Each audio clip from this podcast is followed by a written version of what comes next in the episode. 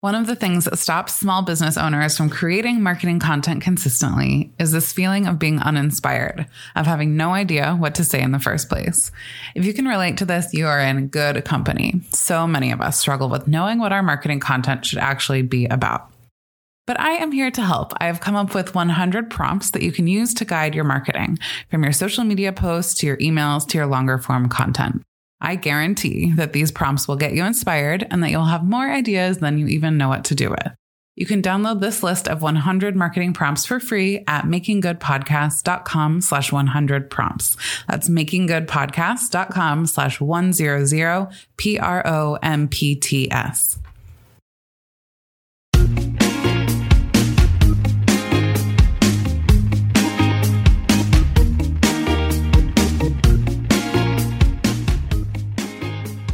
Welcome back to Making Good, the podcast for small businesses who want to make a big impact. I'm your host, Lauren Tilden, and this is episode 29. This episode airs on Tuesday, November 10th, exactly one week after the 2020 US election. If you're anything like me, you may have spent the last seven days glued to CNN, unable to get much of anything done except breathe and hope and hope and hope. In the past, I probably would have beat myself up about wasting my time and not getting things done, but I think I'm finally realizing the stress that the state of the world and country can create for us. I'm trying to give myself permission to get behind sometimes, and so here we are, Tuesday morning, recording this podcast. Today's episode is about the five things your website needs. Many of us know we need a website, and so we just put something together as quickly as possible and move on. But your website is important and full of opportunities for your business. This episode is about making sure you take advantage of them. This one is short and sweet and can serve as a kind of checklist for you, so you can immediately go and start making the tweaks you need to. Let's get into it. The first thing your website needs is immediate clarity. What do I mean by that? 15 seconds is the average amount of time spent on a website. That is not a lot of time. If you only have 15 seconds, you need to clearly and immediately convey what you have to offer. If you have a shop with a physical location, you know that fortunately or unfortunately, people judge a book by its cover, meaning the way your store looks from the outside matters, whether people realize it consciously or not. The more obvious it is from the outside what you have to offer, the more likely people will be to come in. At Station 7, I see people walk by on the street and at the shop trying to decide if they want to come in. You can think of your website as your digital storefront. When people stumble upon it, it's like they're walking by, turning their heads to look inside and see if it's worth having a browse. Your job is to show them that you have something valuable to offer right away, that there's a reason they should slow down and spend some time with you on your website. And because studies show you only have 15 seconds to capture someone's attention, or they'll probably leave, you need to communicate what you have to offer right away so they can decide if it's for them and not leave before they give you a chance. So, how do we do this? The most important thing to think about here is your homepage, the first page that people get to when they land on your website. When a visitor first arrives on your webpage without much scrolling or any at all, they should be able to figure out what you have to offer. I would really suggest that you be as direct as possible. Ask yourself these two questions What do you sell? And how can you make it immediately obvious what you sell? I like to think of two ways to make it obvious what you have to offer. You can show it in a visual and you can explain it with words. In your visual, you want to make sure that your product or service is obvious. For example, if your photo is a flat lay with a bunch of different products in it, it should be obvious without explanation which of those are yours and what you sell. And in your words or your text, this is not a place to get fancy. If you have a tagline that concretely describes your product, feel free to use it. But don't be afraid to just spell out plainly what you offer. Clarity is super important here. For my Good Sheila paper goods, here's how I do it. When you first land on the homepage, the visual is a photo of a bunch of different greeting cards. The first text you read, aside from my logo, is Paper Goods and Gifts Inspired by Nature. Here's another example. If you're a jewelry company, here might be your answers to the two questions What do you sell? jewelry. How can you make it immediately obvious what you sell? For your visual, you could pick a great image or a carousel of images of different jewelry items that you offer. And for your words, I would say something like colorful handmade clay jewelry instead of wearable art that expresses your unique personality. The first is clear, and the second, while clever, is not. If you sell a service and not a physical product, the visual component of this will be a little more difficult, but still doable. Think about either a visual of you doing the work or the outcome you create. If you're a makeup artist, you could have an image of you in action putting makeup on someone, or you could have an image of a bride on her wedding day with beautiful makeup. If you're a graphic designer, you could have a mood board for your main visual of different concepts that you might create for a client, or you could have something from your portfolio that shows what you can do.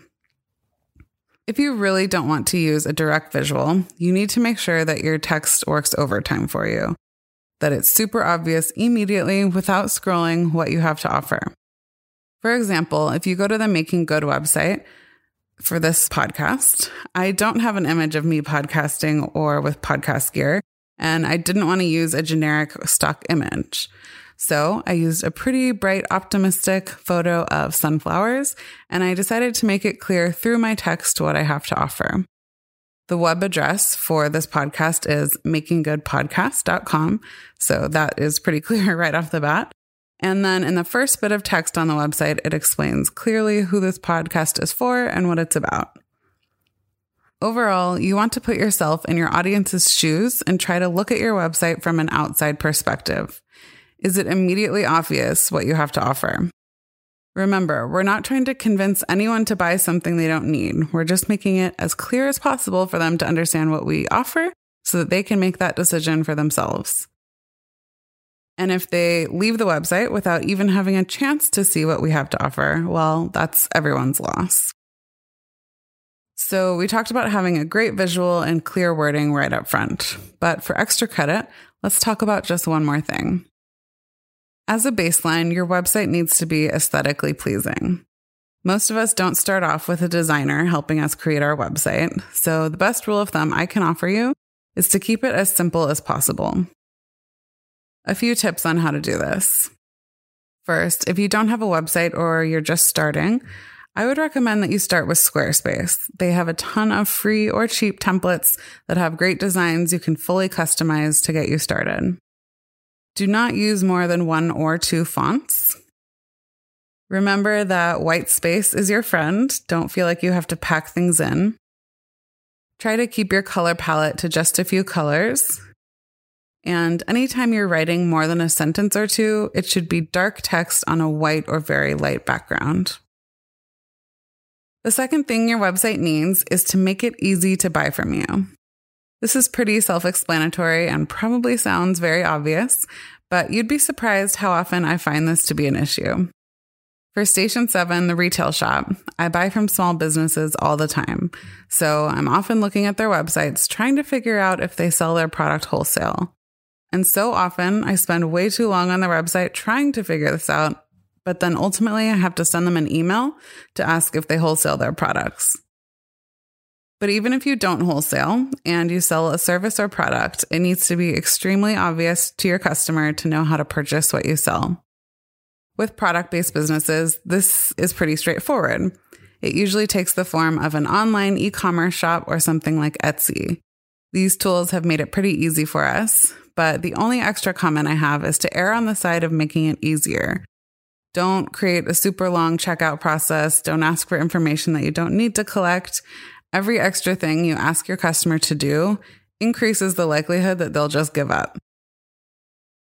For service based businesses, oftentimes it's not as simple as simply adding a product to your cart and checking out. So, what we need to do is be extremely clear on what we're asking our audience to take as their next step. If you're an esthetician, maybe your next step is to ask them to book an appointment. That should be super prominent on your website, probably in multiple places. I would even spell it out. Ready for your refreshing plant based facial? Your next step is to book your appointment here. If you're a copywriter, maybe the next step is to set up a 20 minute free phone call to talk about possibly working together. You could write something like, Interested in having me write your next month of Instagram posts? Book a free chat with me to see if we'd be a good fit. The third thing your website needs is a compelling way to collect email addresses. If you've listened to this podcast more than a couple of times, you've probably heard me professing my love for email marketing, but I'll do it again here. Email is the most powerful tool you have in your marketing toolbox. You own your email list. Facebook and Instagram and other social media platforms own their platforms. They can do whatever they want with the way they work and how hard they make it for you to reach your audience. But with email, your audience is yours. Perhaps more importantly, email just performs better than social media. This may come as a surprise given that social media tends to take a lot more of our time, but email marketing has a much, much, much higher ROI than social media does. Translation Sending one email is much more likely to generate sales or any kind of action you're asking people to take than posting on social media. Why am I talking about this? Because the second thing your website needs is to have a very compelling way to collect email addresses. I want you to think about it this way. If the number one best outcome of a visitor to your website is for them to purchase, the number two best outcome is for them to give you their email address. It's that important. No, I am not talking about a little form at the bottom of your website that says, join my newsletter. How fun does that sound? No one wants to join a newsletter. You need to give people a good reason why they should give you their precious email address. For product based businesses, an easy way to do this is to give a discount code in exchange for an email or a code for free shipping. For service based businesses, think about what would be valuable to your audience a short ebook, a workbook, checklist, a cheat sheet. Think about what you could give your audience for free that is A, valuable enough for them to give you their email address, and B, makes them think, wow, she gave this to me for free. How amazing is her paid content? You can play around with different ways of collecting email addresses. Pop ups and embedded forms are the most common. However, what I use with Station 7, the retail shop, is a little chatbot on the website that pops up in the bottom right corner and super casually offers a discount code. The amount of people that have taken me up on that is pretty amazing. We are not collecting people's email addresses to spam them. We want to always come at it with the approach of providing value most of the time and asking for a sale occasionally. It's a big deal for someone to give you their email address. Make sure that you're respectful of that. The number four thing your website needs is to tell people who you are and what you stand for. People love getting to know people. And so we need an about page. Yes, you can use it to tell your audience about your company, but even more importantly, you can tell your audience about you and any story that is relevant to how you got your start with your business. When we read about and look at other people, we are actively looking for ways to make connections with them. Think about how often you've met someone for the first time and tried to find a person that you both know in common. Keeping this in mind can help you write an about page that helps your audience connect with you. How? Get specific about the things that you like, your hobbies, your background. Provide concrete details. What do you care about? Where do you love to travel? What kind of books do you like? What's your favorite cocktail? If you're into personality tests, what type are you? I'm definitely not suggesting that you write a novel, but including some super specific and concrete details about you and your life will give your audience an opportunity to connect with you and your brand. I would also recommend that whether it's on your About page or somewhere else prominent, that you have a section where you tell your audience what you stand for. For example, on my Good Sheila website, I have a page called What We Care About, which explains the business values that I have. They are share what we have, speak up, spread kindness, spend intentionally, and reduce the impact on the earth. This helps people understand where I'm coming from and where their money is going when they spend with me. If you're interested in figuring out what your business values are and writing a statement like this, I have a great workbook you can download at makinggoodpodcast.com slash good business. And finally, the fifth thing that your website needs is to hold people's attention. I'm sorry to tell you that I saved the most difficult thing to do for last. But I want to encourage you to approach your website with the philosophy that the longer your audience spends on your website, the better. The more time they spend on your website, the more they'll come to trust you and the better they'll get to know you and your products. Also, Google knows how long people spend on websites, and if people stick around for a while, it tells Google that your content is good and that they should show it to more people. So, how do we get people to stick around?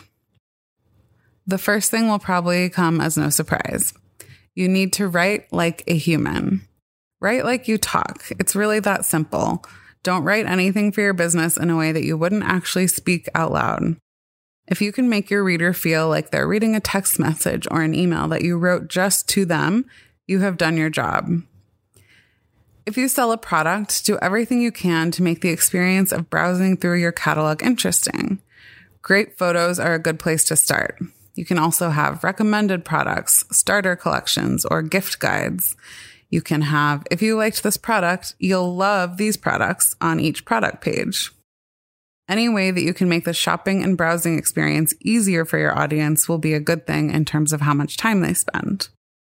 When Station 7 introduced what we call care packages, they're basically little gift arrangements, I couldn't believe how well they sold. All we did was group a few products together that we knew would complement each other well as a gift. And just this act of simplifying it for our customers made them so much more likely to buy those products in the bundle. Aside from products, if you have content like a blog or a podcast, this is a great asset to you when it comes to your website. And I would encourage you to make it super easy for people to find ways they can dig in. There are so many ways we can think about encouraging people to spend more time on our website, and it's something you could spend all day working on every day. This is definitely not something I do perfectly. But the important thing here is to have this philosophy top of mind when you work on your website. How can I get my audience to enjoy spending time here? And that is my list of the five things your website needs. To review, number one, immediate clarity. Number two, make it easy to buy from you. Number three, a compelling way to collect email addresses. Number four, tell who you are and what you stand for. And number five, hold their attention. You can find the show notes for this episode at makinggoodpodcast.com slash 29. If you're interested in the free workbook that will help you get clear on your business values and write about them, head to makinggoodpodcast.com slash good business. I have a favor to ask. If you enjoyed this episode, will you take a screenshot of it in your favorite podcast player and tag me at Making Good Podcast? Tell me one thing you're going to take action on. If this is your first time tuning in and you're interested in hearing more about my businesses, check out my plant inspired stationery company, Good Sheila, at goodsheila.com or Seattle retail shop Station 7 at station, the number 7, seattle.com. Thank you for being here and for focusing on making a difference with your small business. Talk to you next time.